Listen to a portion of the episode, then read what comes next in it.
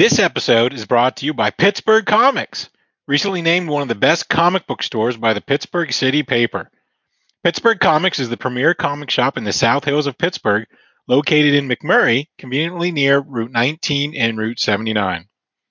Pittsburgh Comic carries a large collection of new and back-issue comics, trade paperbacks, graphic novels, games, statues, action figures, and more. Don't forget Comics Perks. With the Comics Perks program, you can earn points on every purchase you make in the store. You get a point for every dollar spent, and every 100 points can be redeemed for $10 off a future purchase. Go to PittsburghComics.com for more, or follow them on Facebook, Twitter, and Instagram. The Comic Book Pit? Okay.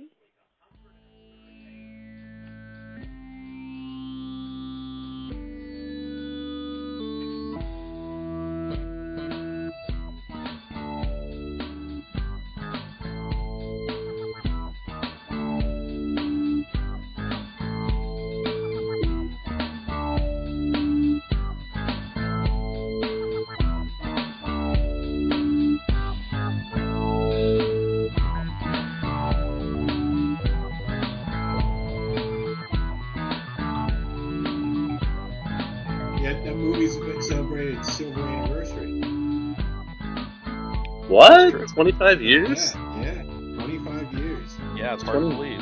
25 years of kicking tires and lighting fires. Okay. Yeah, and welcome to Earth. That's right, I was going to say, when welcoming people to Earth. Yeah, Earth. Punch. So on that weird opening, welcome to the new episode of Comic Book Pit. This is episode 388. I'm Dan, and with me tonight, we've got Scott. Yep, I'm that guy, Scott. That guy, Scott, and Jared. Hello. We just wanted to open the show by mentioning and thanking one of our sponsors, New Dimension Comics. They're great friends of the show, and we're so appreciative that they are one of our sponsors. They are bringing back one of their awesome events. They haven't had it in a while because of the last year and a half, everything has been on fire. But Cosplay Karaoke is coming back on Wednesday, August 25th. It's going to be down at the Hard Rock Cafe. And the theme is called It's About Time. So it's going to be a time travel theme, although you can cosplay as anything. But they'll be taking non-time traveling cosplays, but you're encouraged to dress for the theme. And they give out prizes for best in show, best costume, most musical performance, and crowd favorite. All winners will receive tickets to the upcoming Three Rivers Comic-Con, plus other amazing prizes.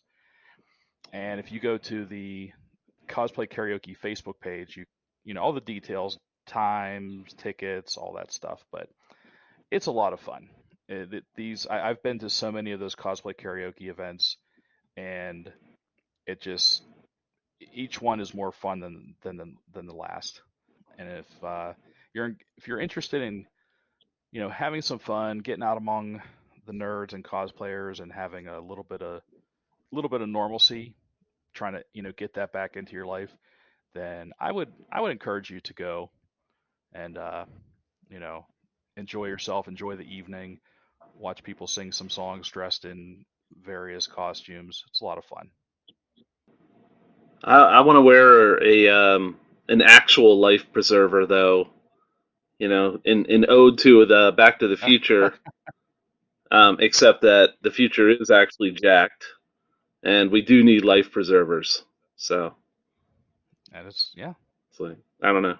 You're not wrong. Because vests were all the rage in 85, so in 1985. Yeah, I definitely had a quilted vest in the 80s. It'd be like something is wrong with the gravity. It was heavy. It wasn't orange like Marty McFly's. I believe mine was a navy blue. Yeah. But yeah, quilted vests definitely a thing. Oh, nice. And they kind of made a comeback, I feel like, because I think I bought one a couple years ago. So you bopping around Mount Lebo on your skateboard, holding onto the back of trucks. Yeah. Is there a delay? Scott, I think is having some connectivity issues. Yeah. No. Well, you're. Oh, really? Okay. Yeah, well, let's little, see if I can fix that. The little icon for your connection, it's like keeps going like red with an exclamation point. All right, let me get some traffic out of the way. Yeah, you're about so. Yeah, now that you have a exclamation point over your connectivity, it's like talking to like a correspondent on the other side of the world. Like, tell us what's on the ground there, Scott. And then you wait like 30 seconds, and they're like, "Thanks, man. The scene here is one of chaos." Now it's green. Yes, chaos. Now I'm okay. Now, so is it working? I think so. I don't know. Yeah. It looks like it's stable. Yeah, you tell us how is it? Or are we coming in okay? Yeah, you guys were fine the whole time. It was just mine, I guess. So I moved my laptop away from my phone so that the signal wouldn't get disrupted by another device. I think that might be why. For half a second, I think when we started, I heard like a little bit of feedback. It almost like you had a notification on your phone. Yeah. Yeah, it's still kind of skipping again. Yeah, it's like.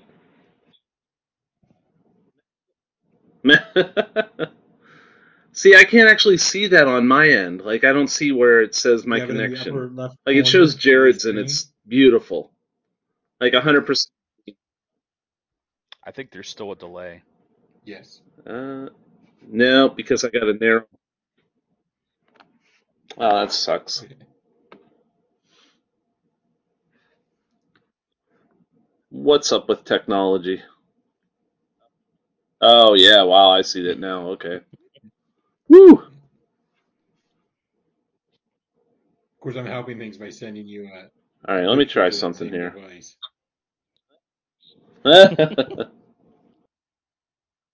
Andy's gone.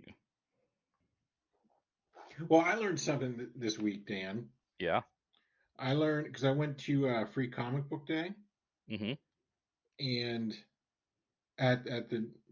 I'm assuming you still use this, at the New Dimensions. And when I was checking out, they had the Red Room Free Comic Book Day comic book by The Register. And, you know, the free comics themselves weren't of great interest to me this year. Mm-hmm. I found historically that they're kind of, I don't know, none of them really seem to float my boat. In years past, it's been like a declining, diminishing return with my interest in them.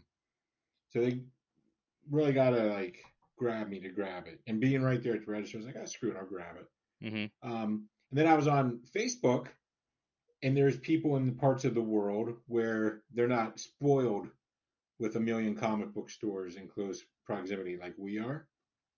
Mm-hmm.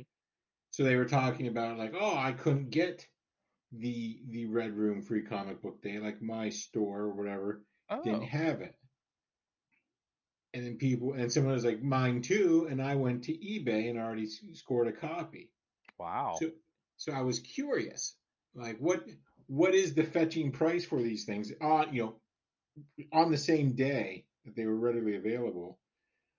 They were going for about $5 a piece. But what I noticed and what I learned, and the point of all this is there is a premium put on the not having the stamp on the book. Right. That is correct. And so then when I went to Phantom on Sunday, they had a stack, and I checked, and they stamped them as well. But here's what I was thinking, Daniel. Here's what went through my mind. Mm-hmm. Is like this particular book, if it is indeed a fetching item on eBay, would it not increase the value of the book if it was stamped by the store that is mere blocks? I don't know exactly how far, but in tight proximity to where it was created. That's actually a very good point. Yeah, it's from his hometown, so I feel like that would add a little bit to it. It's like over the hill from where the dude made it. Yeah, I mean he kind of gross to do that, but that's well, you know, it's not. I mean, you're not wrong. I mean, it's. I mean, he goes to these very stores and does signings and appearances. I mean, they're not just some random store in the middle of Omaha, Nebraska. I mean, these are stores in his hometown. Yes. A mere hop, skip, and jump from the kayfabe compound. That's true. Is where this came from. So I think it would increase the value of the book rather than decrease it. I think, yeah, you might have to point that out to, again, yes, if you were... I'd have to make that a selling point. Yeah, you'd have to point that out to a prospective buyer if they didn't really understand that initially. Yeah. But yeah, that is a good point. That's really interesting. I had not thought of that. It's a little, like I said, it's a little gross. I don't think I'll do it, but I'm just saying if one were inclined, it's an angle to play. Yes, it is. It's definitely, you definitely always have that in your back pocket. Yes, always be closing. If you ever are like, man, I could really use $5 right about now. Plus another $5 for shipping, so it's like $10. Right, yeah. Okay, is that Scott? Yeah. Scott's back. Scott back on the laptop. Okay. So okay. Low sound. You're... It's one or the other, I guess. He's got to get up on that microphone. But I think my phone was about to burst into flames. It was so hot. So I'm like, okay, well that failed. So. All right. Well, we'll just keep on plugging away. I should actually be able to. The nice thing about Squadcast, because we're recorded individually, I should be able to pump your recording up volume. A little bit. Okay. Dan, did you catch yourself because you didn't want to make an 80s movie reference? Pump up the volume? Yeah. I feel like that was like maybe 10% in the back of my mind. Yes, that was... Yeah. You know what's weird? I've actually been wanting to watch that recently because it's been so long. And I do remember, I mean, despite the, was that 80s or early 90s? Either way, late 80s, early 90s. Well, I contend that you can go up to like 91 and still consider it 80s because the time by trends catch up. And when like something is produced and by the time it's released. And there's a whole theorem I have and a formula. I'll get the whiteboard out here and I'll work that up. Just that general era, the late 80s, early 90s, when I was a senior in high school / a freshman in college and feeling a little, you know, you start getting your rebellious streak going because you're venturing out on your own. And that's right around the time I saw that movie, and I really enjoyed it, despite the era. I mean, so I feel like a lot of it would still resonate, would still hold up today. Pirate radio is a timeless topic. Like, just it's basically podcasting. Yeah, it is. It's proto podcasting, although without the thrill of being like jailed for it. Yeah. So anyway, so you were talking to us about Free Comic Book Day. That's right. And you said so the free comics didn't really do much for you, but they went for other things. Correct. They were not the draw. They were merely the excuse to go down to the New Dimension store at the waterfront. I had not been to the new location in the old Best Buy. So it was an excuse to go down there and go to the store. An excuse to go digging through long boxes. I didn't know if they were going to have a sale or not, and I figured whatever a dollar box is $1. I won't be greedy or whatever about that. So that I was like, whatever. So it was an excuse to go down there, and I woke up. And I like did it. Like I like got up early for me on a Saturday, and I was ready to go. And then I noticed, excuse me, I was too early because they didn't open right away. And then Google told me one time, that's when I reached out to you. Oh, yeah. And then I found the Facebook, like their Facebook, like pay, the event page on Facebook. It told me like the real time. So, because my wife then woke up, she's like, I thought you were leaving. I was like, they're not open yet. I was like, I got up way too early. So I got down there, I don't know, not long after they opened. And I didn't know what to expect. So I took, like I said, you know, being the way the world is, I took my mask with me just in case. But I'm vaccinated, so like whatever. I just sort of play things judiciously now when I go out into the world. Absolutely. And it wasn't like, it wasn't crowded. But again, that's a big room, so to make that room crowded, you need a lot of people. But it wasn't crowded by any stretch. It is a very big store, yes. And I thought that was pretty, and so I was just like, wow, look at this place. And then there's just like a giant section of the boxes. So that's, I went straight there. And I didn't wear my mask, and I was glad I didn't because I'm chubby, and I started getting hot, just like fiddling through boxes. Like I was starting to glisten a little bit. So if I had my mask on, I'd have been a puddle. And then I'll cut to the chase with the people being like, this guy's one of those. When I started going around people, I masked up. And then I held the place up because they couldn't tell who I was. No. I'm surprised that doesn't happen more. People like, I'm thoughtful and caring. Put your hands to the sky and give me all your money. Would you mind using some hand sanitizer before you empty your cash drawers, please? Yes. So then I went through and they got so many boxes down there, and they're not in order, and that's like whatever. Like I have thoughts on that, but I'm not going to be critical. I feel like $1 is like the line. Like it'd be nice, but I get it. You know, like it's $1, so I'll dig. That's kind of the fun. But in the same token, like it's $1, you could probably organize it, but whatever. Like if they were a quarter, I'd be like, okay, this is a quarter. You pay for what you get.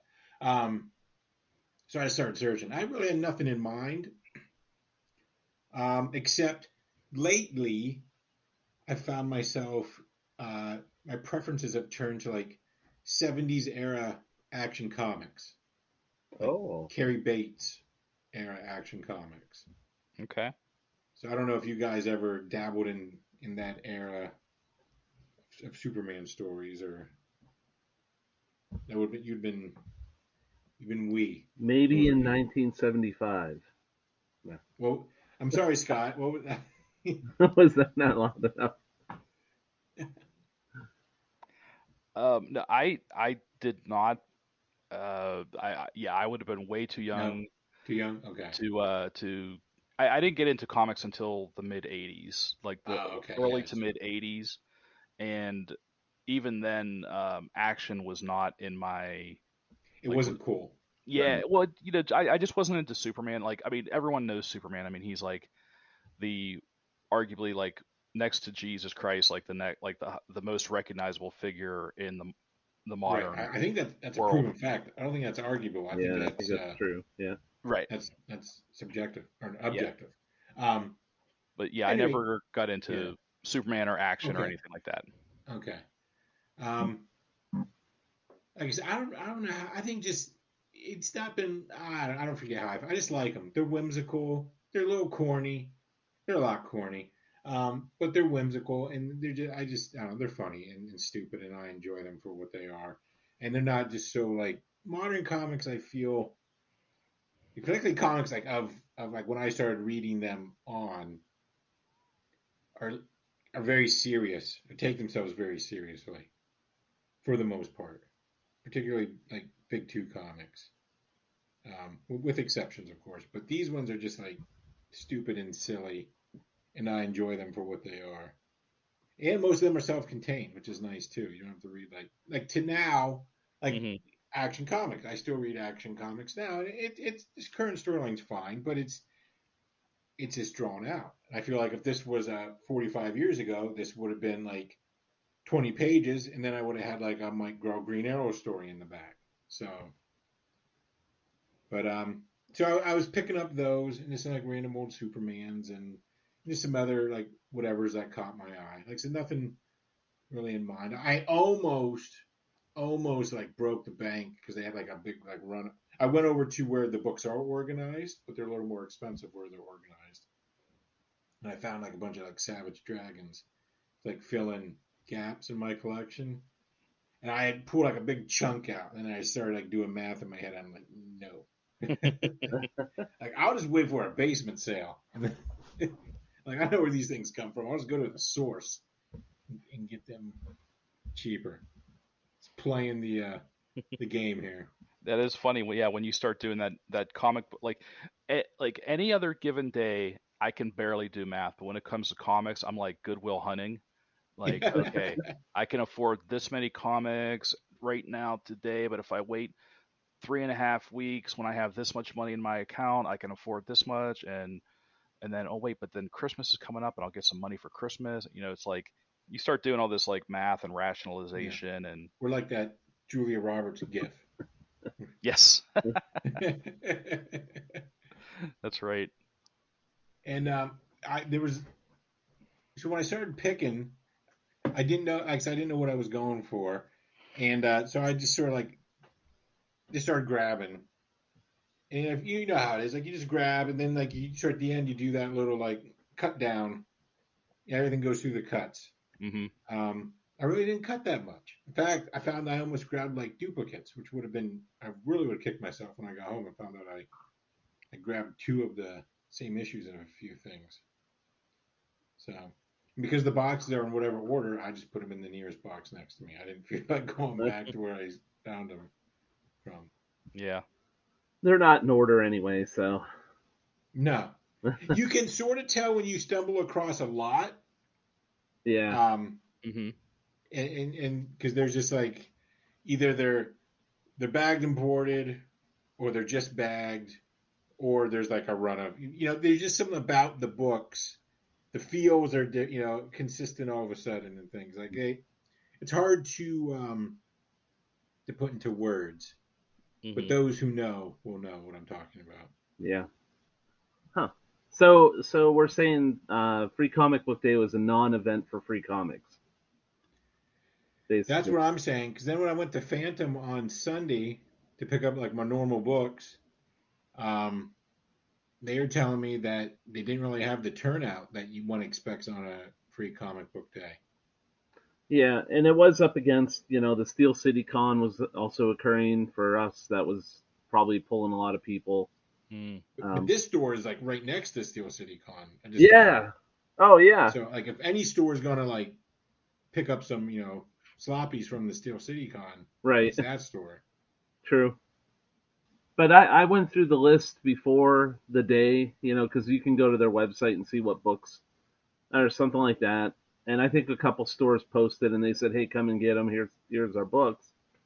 And I didn't see anything that made me want to run out and go grab anything. I was like, oh, okay, you know, Batman, you know.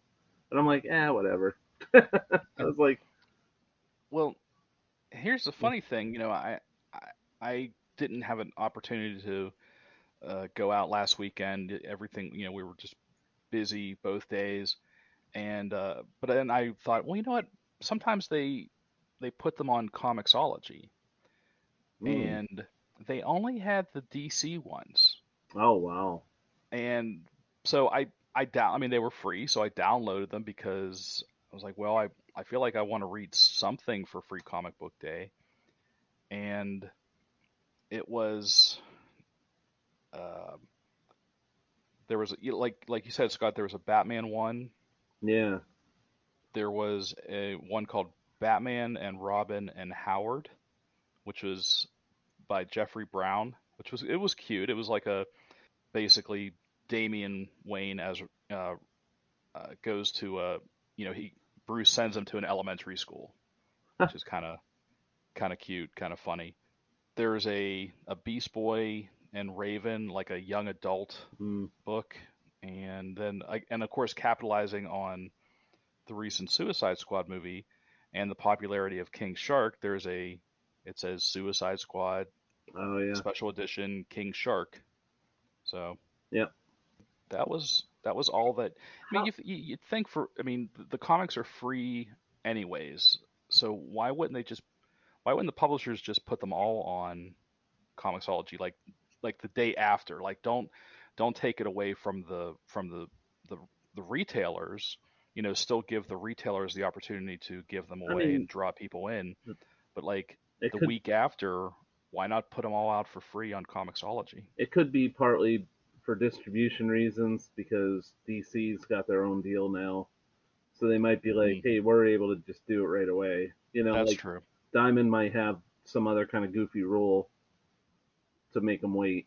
So who knows? You know, but they're like, good point. Keep the retailers happy, you know, since they get the most flack anyway. So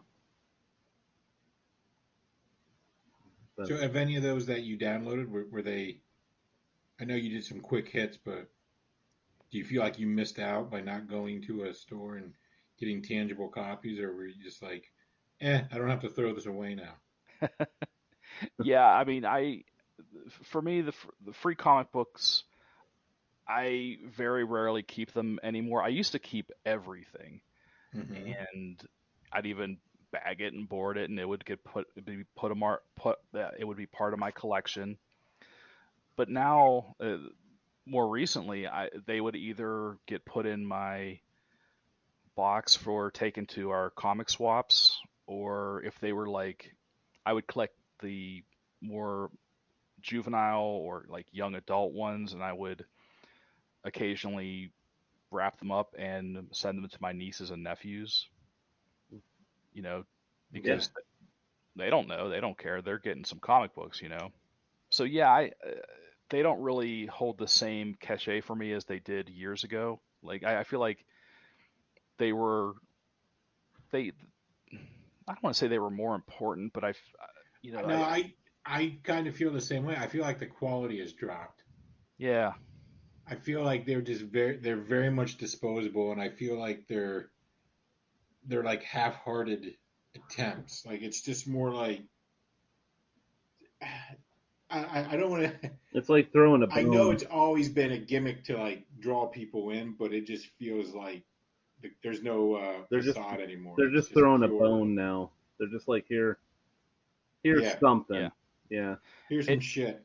Yeah. Yeah. I at least for the big two, I feel like Free Comic Book Day only exists for them to put out some, like you said, like a half-hearted, here's a half a comic book that's going to be a lead-in to our next event, and the other half is going to be a reprint or a flip book of something else that we're trying to get you to, you know, buy later on. You know, it's, I mean, I remember like when Free Comic Book Day started, it started with Ultimate Spider-Man #1. Yeah.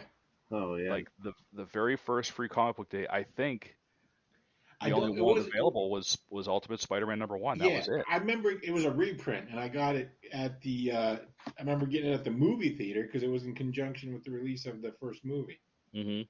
Memories. Yeah. And then I don't know. Maybe. I don't think we're old and jaded, because it's not like we were youngsters when it started. It's just, I don't know, 20 years, it's sort of, the luster has fallen off. Right. It's definitely, I mean, so many things have changed with the industry. It makes sense that Free Comic Book Day has also changed. The other big change this year was just the time of year. I mean, it was May. It was always the first Saturday of May, and they pushed it back this year. So I think that's just all uncharted territory. That's another good point, Scott, because, you know, the first weekend in May, we're still technically kind of in spring. Like, you know, summer hasn't kicked in yet. So people are still around. People are still, you know, home. They're not traveling. They're not vacationing. It's now it's the middle of August. It's still summer. You know, people are still at the beach. People are still going on road trips. It's people are still not home, you know, or doing other things outside, going to amusement parks, going whatever. I mean, there are so many other things going on right now that I can see why, you know, you'd have Free Comic Book Day closer to the spring than you would in the middle of summer. Yeah. And ironically, it probably would have been safer to have it in May than it would in right now. Yeah. You're not wrong. I always feel like Free Comic Book Day kind of kicked off comic book summer. It was always centered around, or a lot of times it was very close to, say, like a movie release, mm-hmm. or, you know, like a... Yeah, you're right. There usually was something bigger to tie into it. Yeah. It sort of just brought everything together. Well, that was... Whereas in the middle of August, it was just a little random. That was the other thing, too, is Marvel and DC a lot of times used it as a launch pad for their summer crossovers. Yes, so, exactly. Yeah. So I don't know what they tried to do this year, if they had any plan at all, and just were like, whatever. You know, we're already in the middle of our stuff. Mm-hmm. So.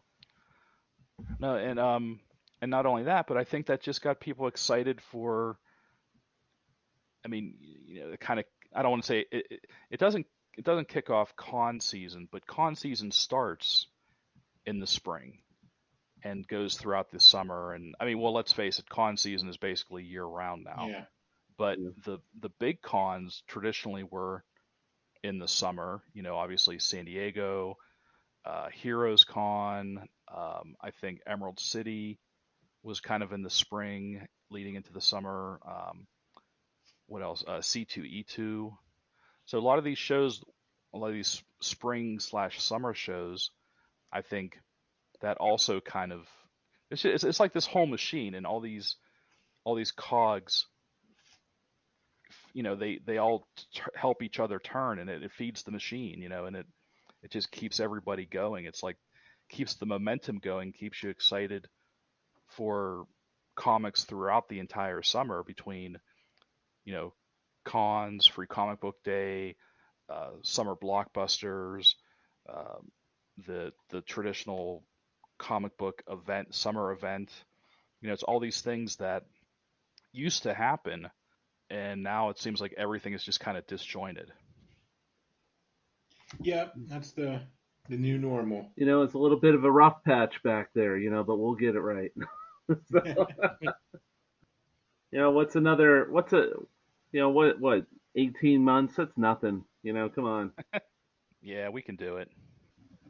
Well, why don't we take a quick break, and then we'll come back and we'll talk about some actual comics.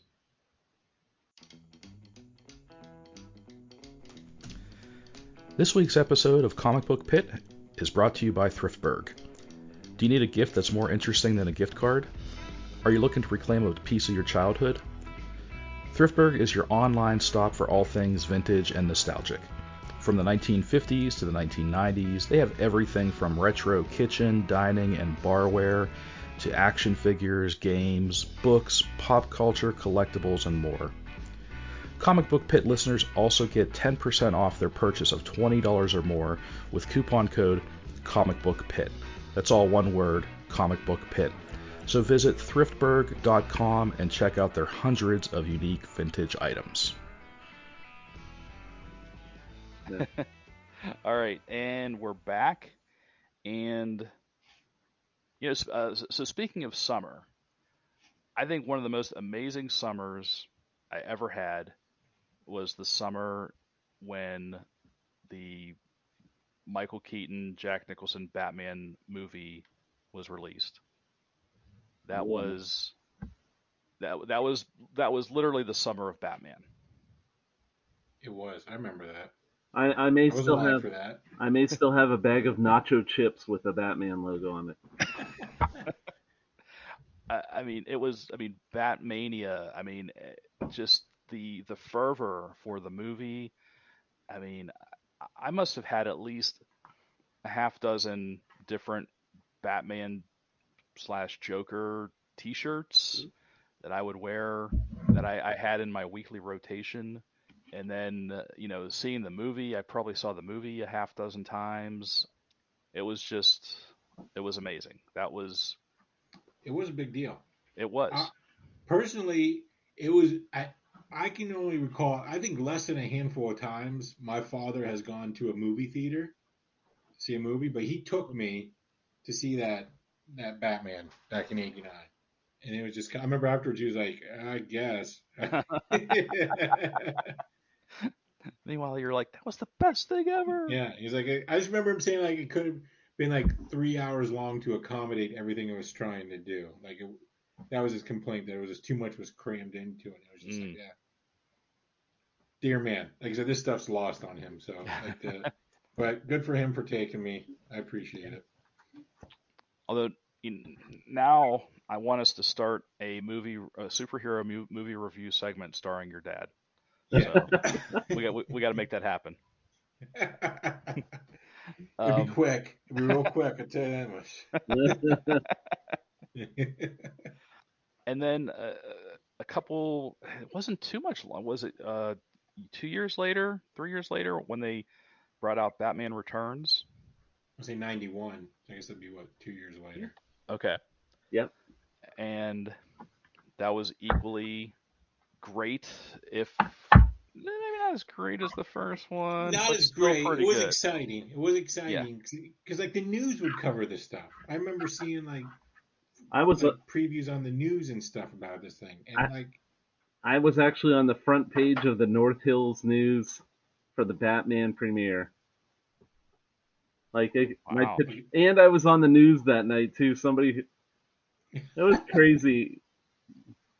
Here's my Batman Returns story real quick. Is I was at the Art Institute and they commissioned students to do murals to hang up for the premiere. And so I got in on that, and we were invited to stand outside the premiere. We weren't invited to watch the movie, you know, with all the bigwigs, but we were allowed to stand outside with them. So I got my mug on TV and on the front page news. So nice. Yeah, that's my. So there was a Pittsburgh premiere for Batman Returns. Yeah, yeah. And who were the bigwigs? Michael Keaton. Oh, duh. Yeah. And that other guy. We talk about him all the time, but Christopher Walken. No, the artist Ron Friends. Oh, okay. Yeah, I remember seeing Ron Friends there because he like pointed at us like, eh. Yeah. We're like, man, he gets all this stuff. That's neat. I totally didn't even make the connection. Yeah. I still have that newspaper. I'd have to dig it out. Oh, please do. Yeah. But the reason we are seen is because my friend and I were standing on the handrail above everyone else. So, like, you could literally see us in the frame because we were standing over everyone. So, nice. Yeah. Well, the reason I bring all that up is because, for me, I've been looking forward to this since it was announced a few months ago. Batman 89. It's the return to the Tim Burton world of Gotham City and Batman in comic book form, and written by Sam Hamm, who is the screenwriter of Batman and Batman Returns. And, oh wow! Yeah, and then he's joined by artist Joe Quinones, he's no slouch. You know, I saw some preview pages and some character sketches, and I was very excited for this. Yes, I was too. And then I read it. Uh-oh. Yes, I did too. Uh-oh. And I'm probably still going to keep reading it, but it was kind of a letdown. It was a little underwhelming, yes. On all fronts. Like, I too saw the preview art in the sketches and stuff. I was like, "Ooh, that looks sharp!" Like, I'm not interested in that, but it didn't translate to the pages itself. Like, I don't know if it's coloring or. Let me look at these credits and see how many people are involved in this. I do think I agree that, and I think it's the color. Yes, and we're not the only ones that have. I've seen some other people say that it's just overcolored, that it just, the color just does not help out the art, which is a shame, because it's like when Frank Miller did his comics and they overcolored them. Yeah, pretty much, yeah. But I don't think this one's going to stand have an ironic standing of the test of time. For me, the other thing, and with just the writing, was just kind of clunky. It was just, it just didn't read well. And I looked up his credits, Sam Hamm, and he's only written one other comic story, and that was over 30 years ago. Was it Batman 600?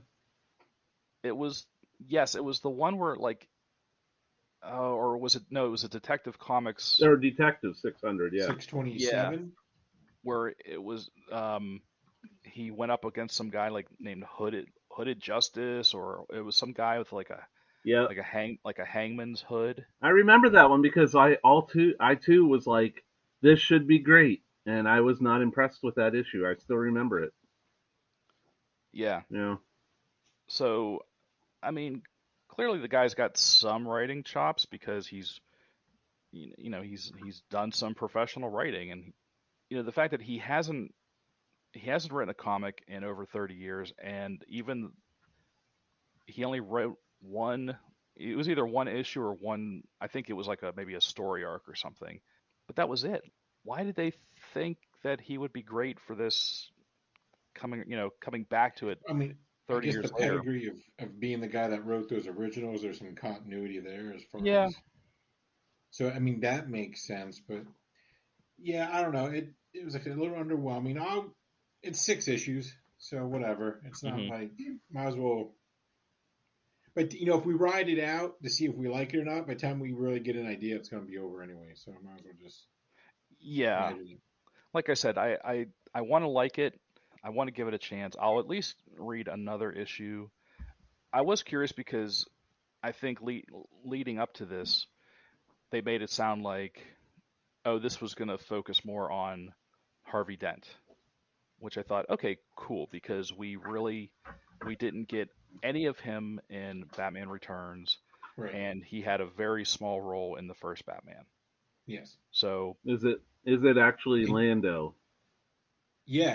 Oh, yeah. It prominently does focus on Harvey Dent. Okay. Yes, and it's a good likeness. It's not. The nice thing about the artist Joe Quinones is that he can capture the likeness of a lot of these actors without it looking like it's been photo traced. Yeah. That's a rare skill. All right. I had one other dumb question because I didn't get to read it.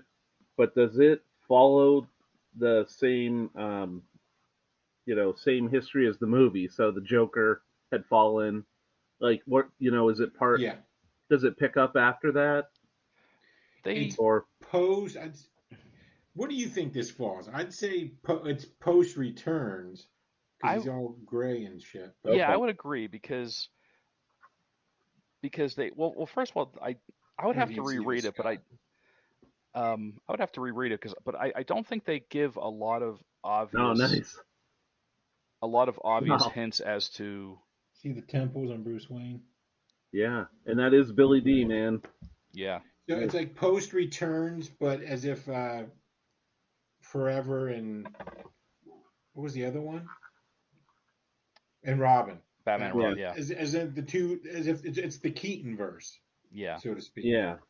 It's definitely post the first one because there are references to there's a group of people that have idolized themselves after the Joker, they dress as the Joker and paint themselves up like the Joker. It's like a cult of Jokers. But I don't know if this is I'm guessing it's post Batman Returns as well. Yeah, like you said, based on the age. Right. Yeah, he's they draw him and color him like he's got some graying temples. Bruce Wayne. So the one thing I thought was interesting is there, Barbara Gordon's in this. Mm-hmm. Oh, and she is she's a police officer with the Gotham PD, and she is dating Harvey Dent. Hmm. So there's some interesting things going on there. There's a lot. Yeah, there's definitely a lot of Harvey Dent story in this, and a lot of yeah, you just definitely see a lot more Harvey Dent in this. I tell you, like the one thing that kind of took me out of it, and it's such a minor thing, but again, because to me this is from the Keatonverse, this is from the movies, is that when they draw and color Batman, his eyes are white. Yeah. They're like really big too. Oh yeah. Instead of like in the movies, you just saw his eyeballs. Yeah. It's like the action figure. Right. But everything else about the costume is spot on, but the fact that you see, but his eyes are white is just kind of weird to me. Yeah, it's a choice. That's why it's completely like how big the eyes were. Mm-hmm. I mean, it's like, okay, they're white, that's cool, but man, they're very large. It's like the same size hole, but instead of like seeing an eyeball with a bunch of mascara, it's just white.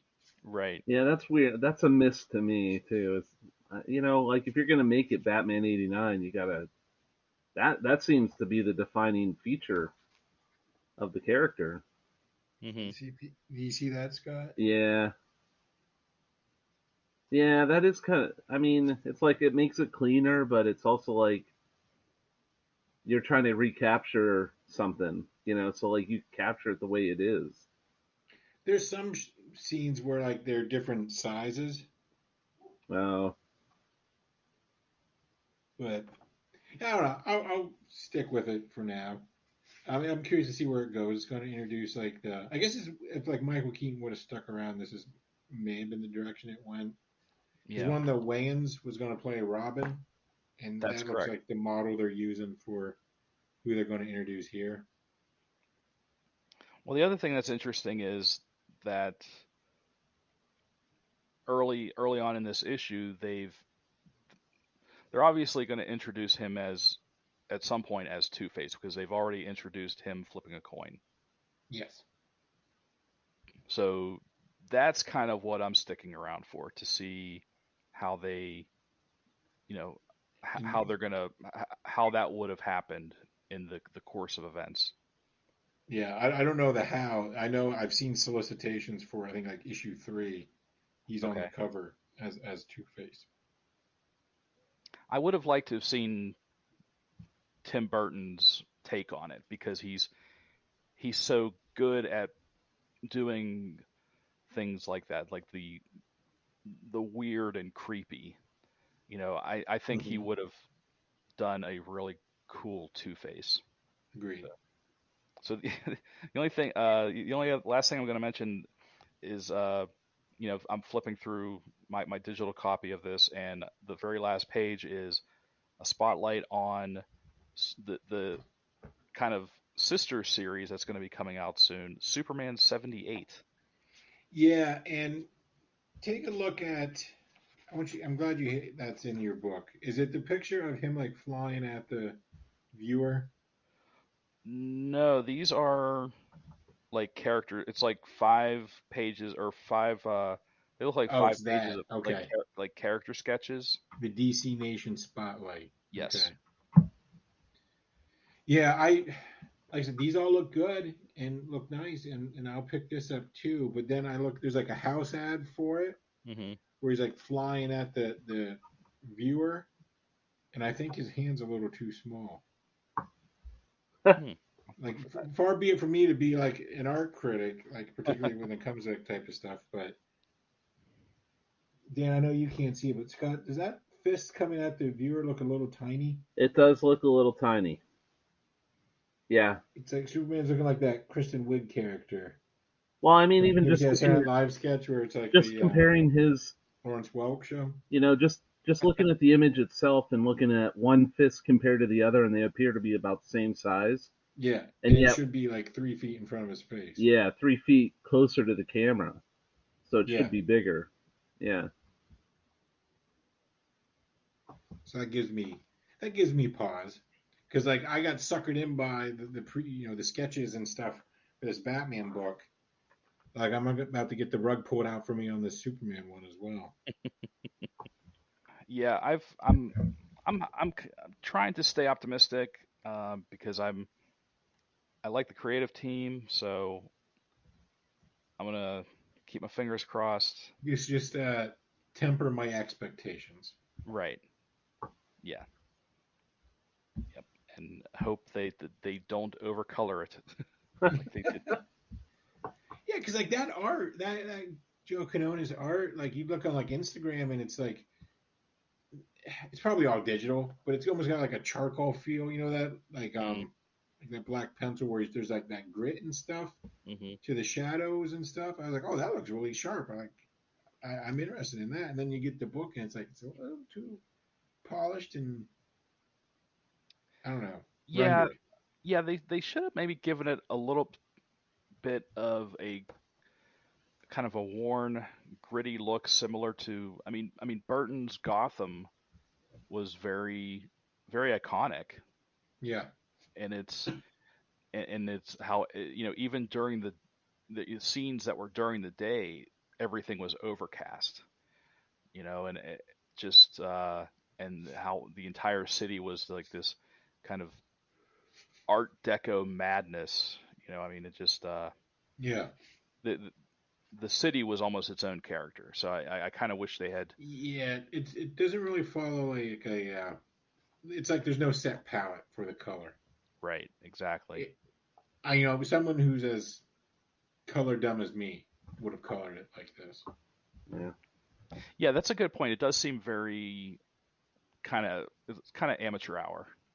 Yeah, I feel like it's a little harsh, but I do. You're not wrong. Well, when you're right, you're right.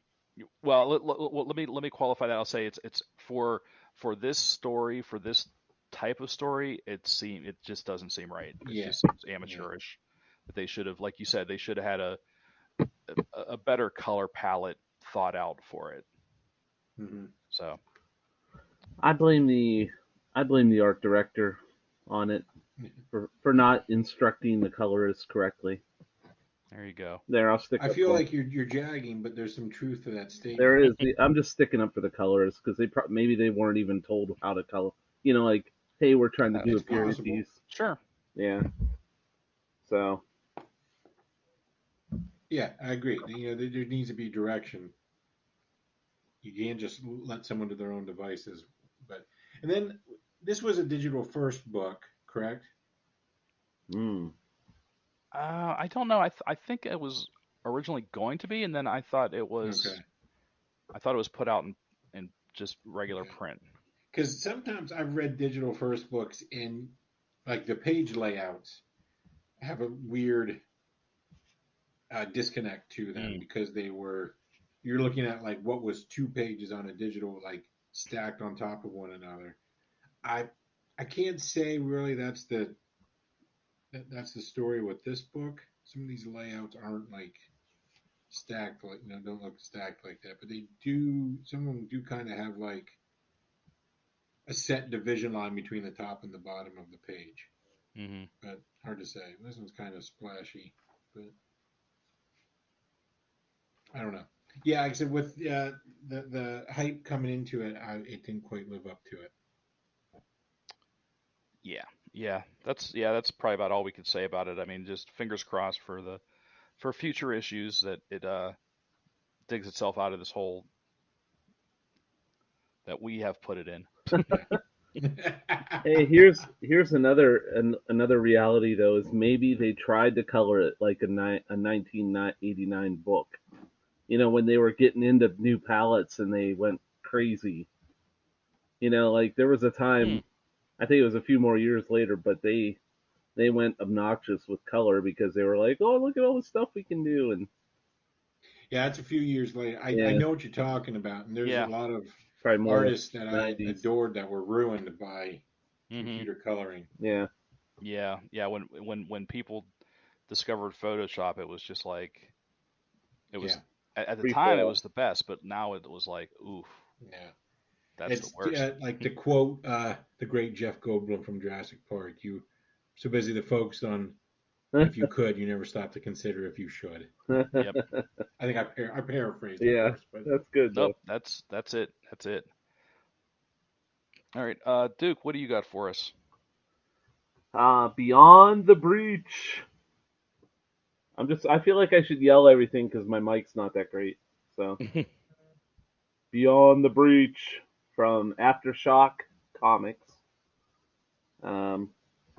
I don't know. It looked. I forget why this piqued my interest, except that it kind of looked like a BPRD kind of book, and so I gave it a shot. And it really does read like BPRD. It's a this woman is. At first, I'll say I was confused by it, but here, let me tell you who wrote and drew it. Ed Brisson wrote it, and Damian Cochiro drew it. And but it's a real simple story, very straightforward. This woman is driving, kind of yelling at like her ex in the car. And initially I thought, like a bolt of lightning kind of hits the car. It kind of like the whole sky lights up. And at first I thought she was transported to another world, but it was actually the opposite. Another world was transported to her.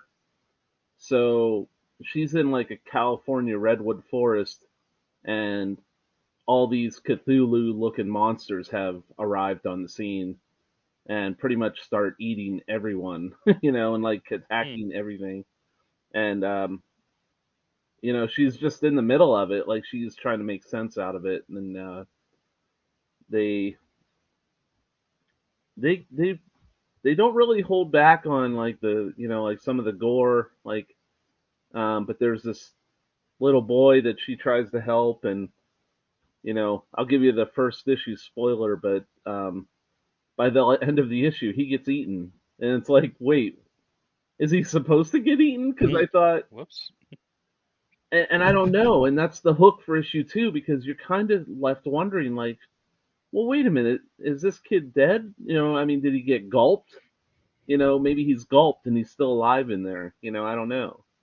So you're kind of left wondering if the kid's going to make it or not. But it doesn't look good, considering...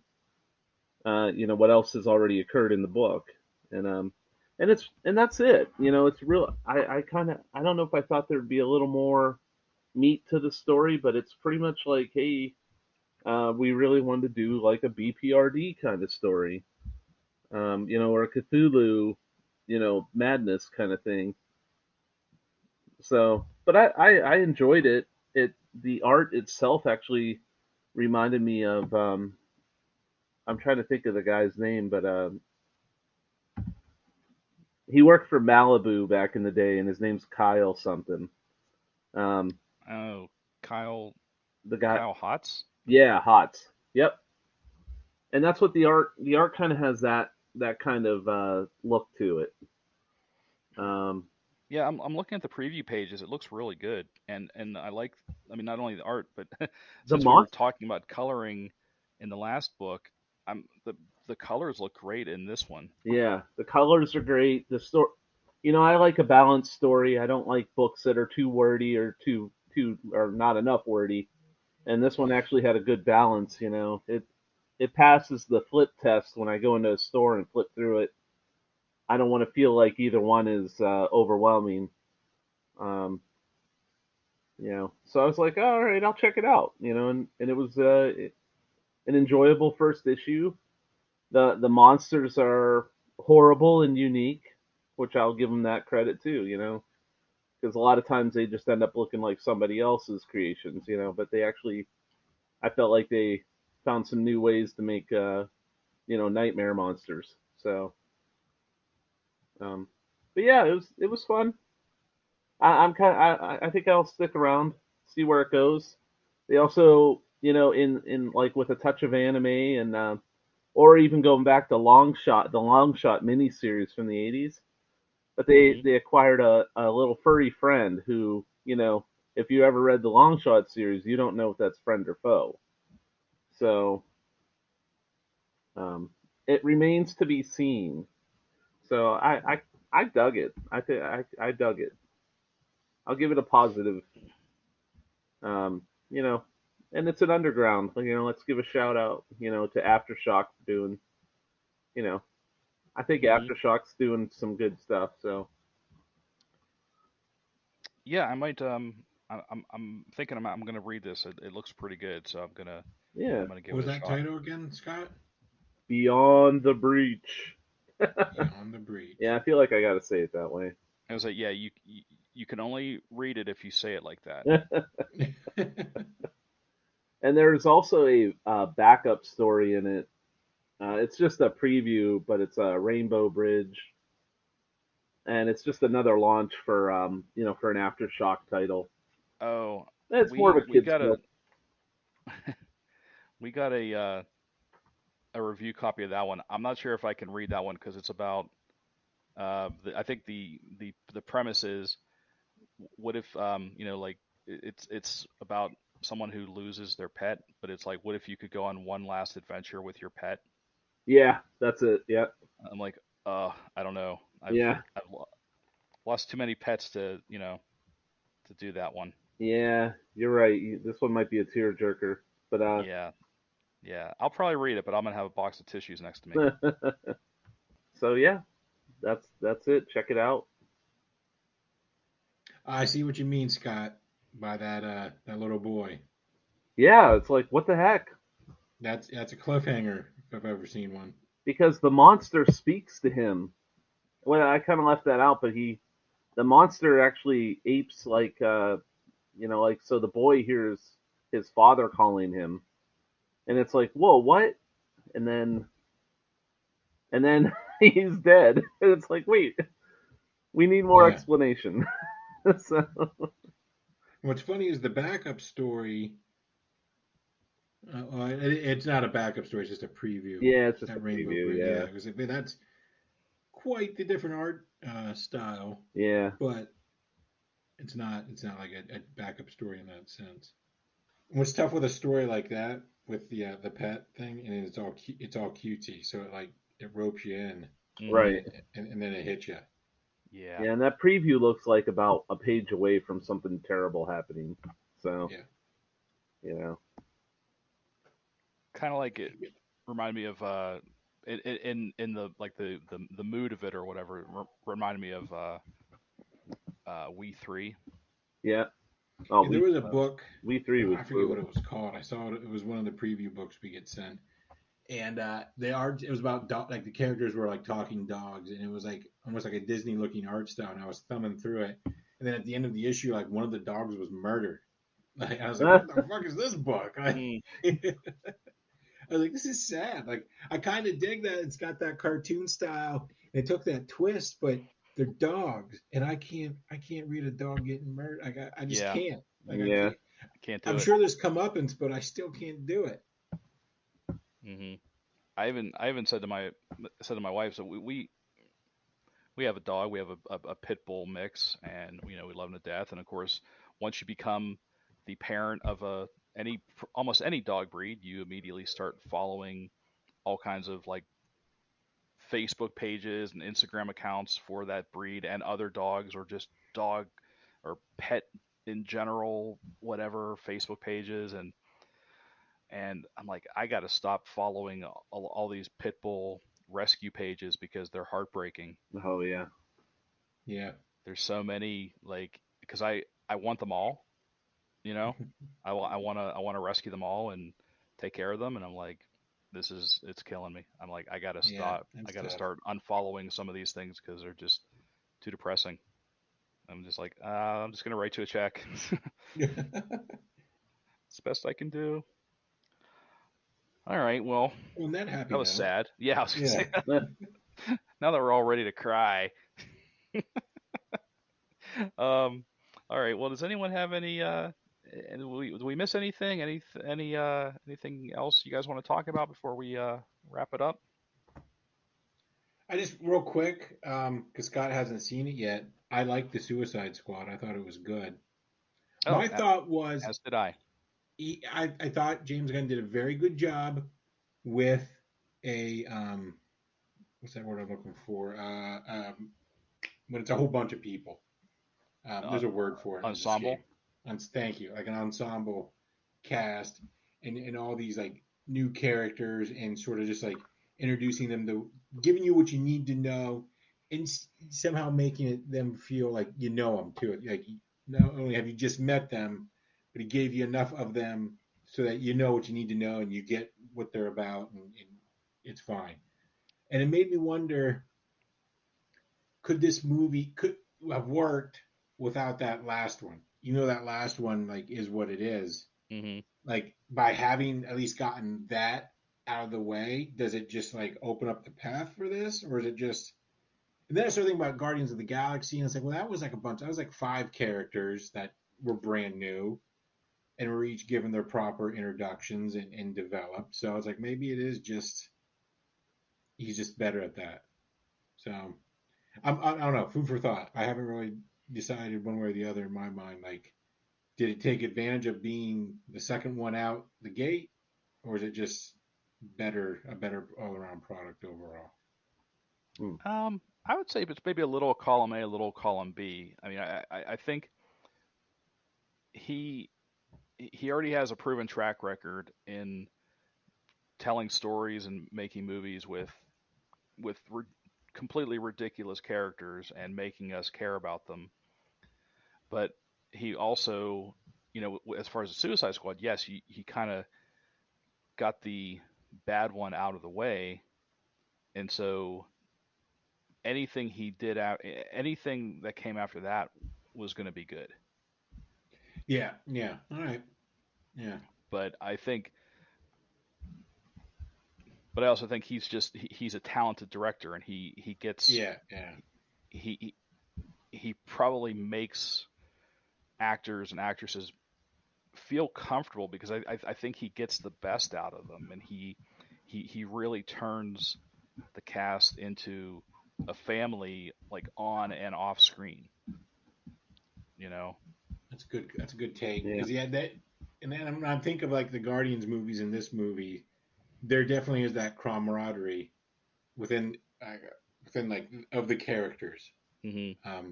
That and it's very natural feeling. It doesn't feel forced or anything. Yeah.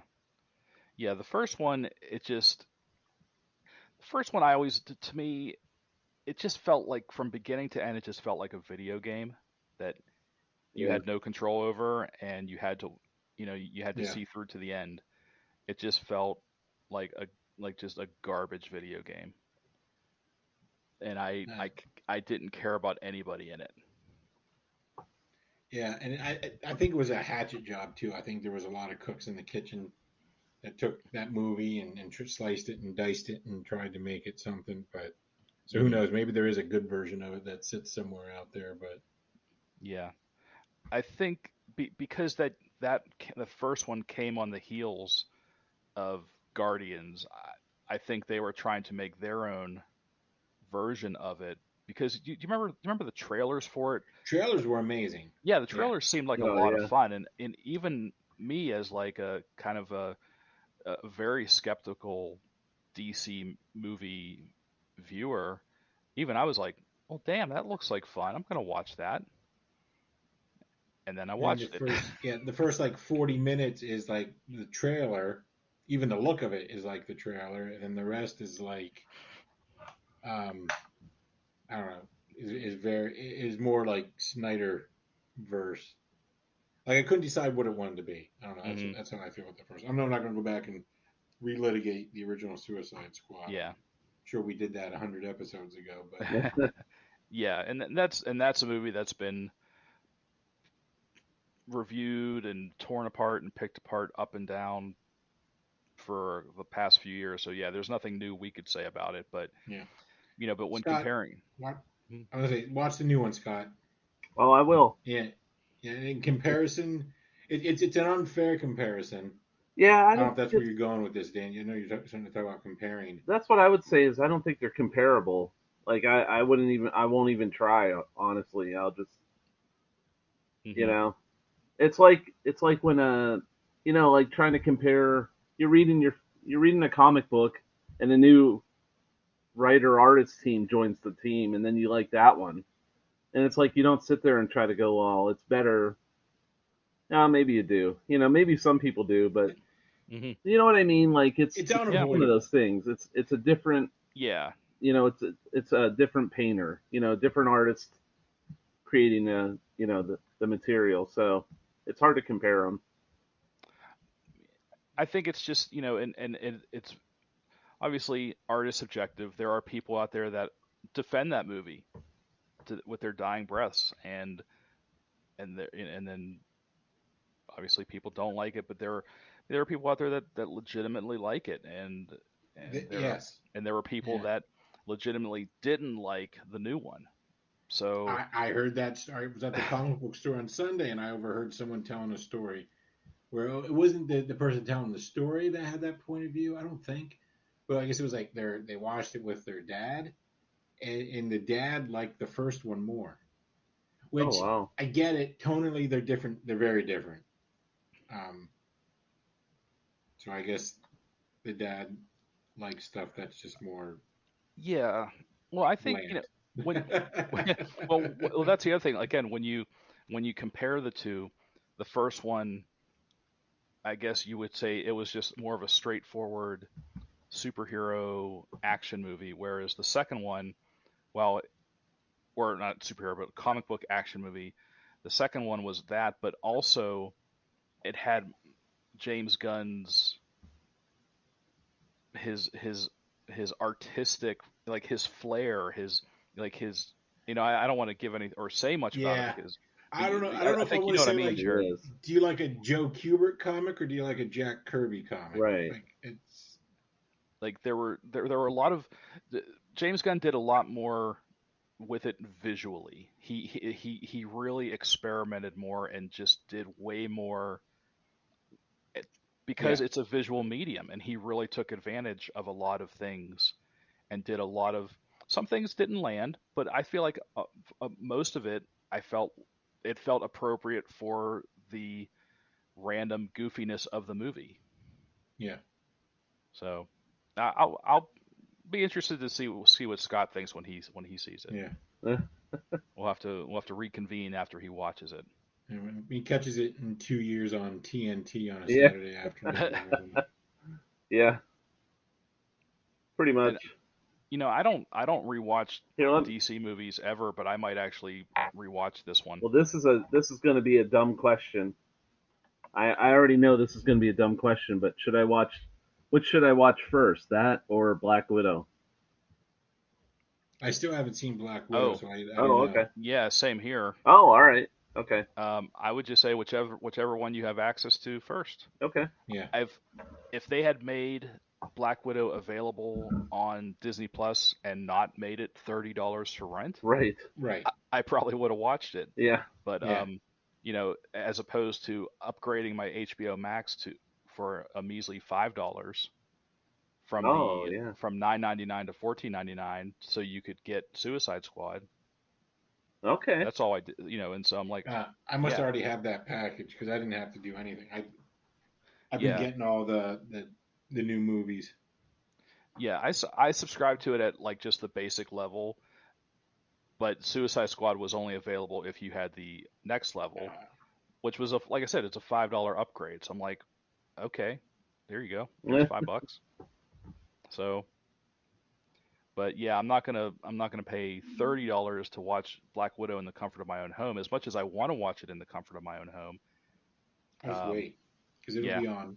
It'll be on eventually. I read it's gonna be free for all subscribers in October. Whoa. I didn't want to wait that long, but I guess I will.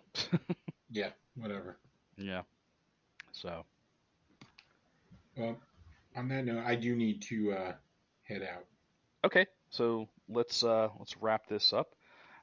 Just want to let everyone know, since we haven't said stuff like this in a while, you can find us on Facebook, Twitter, and Instagram. You can find the show episodes on Apple Podcasts, Amazon Music, iHeartRadio, Spotify, Stitcher, and a lot more podcatchers. You can help us out and rate and review Comic Book Pit. Just takes a moment, and a 5-star rating or review goes a long way in helping other people discover the show. And you can support the show by joining our Patreon, checking out our Spreadshop store, or making a one-time donation in any amount to our Ko-fi account. And all links for all of those are listed in our show notes. And we also have a link tree out there. So that's all I've got. Alrighty. All right. Well, this has been episode 388 of the Comic Book Pit podcast. I'm Dan, and with me tonight we've got Silent Scott. Sir, yes, sir. And Jared. March to 400. Yeah. Thanks for listening, and we'll see you next time.